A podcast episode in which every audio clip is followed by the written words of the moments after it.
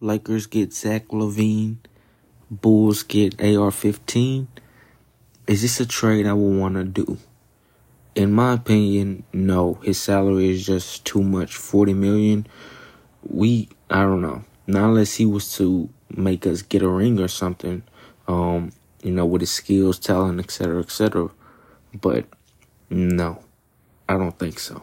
Especially not with Austin Reaves in it.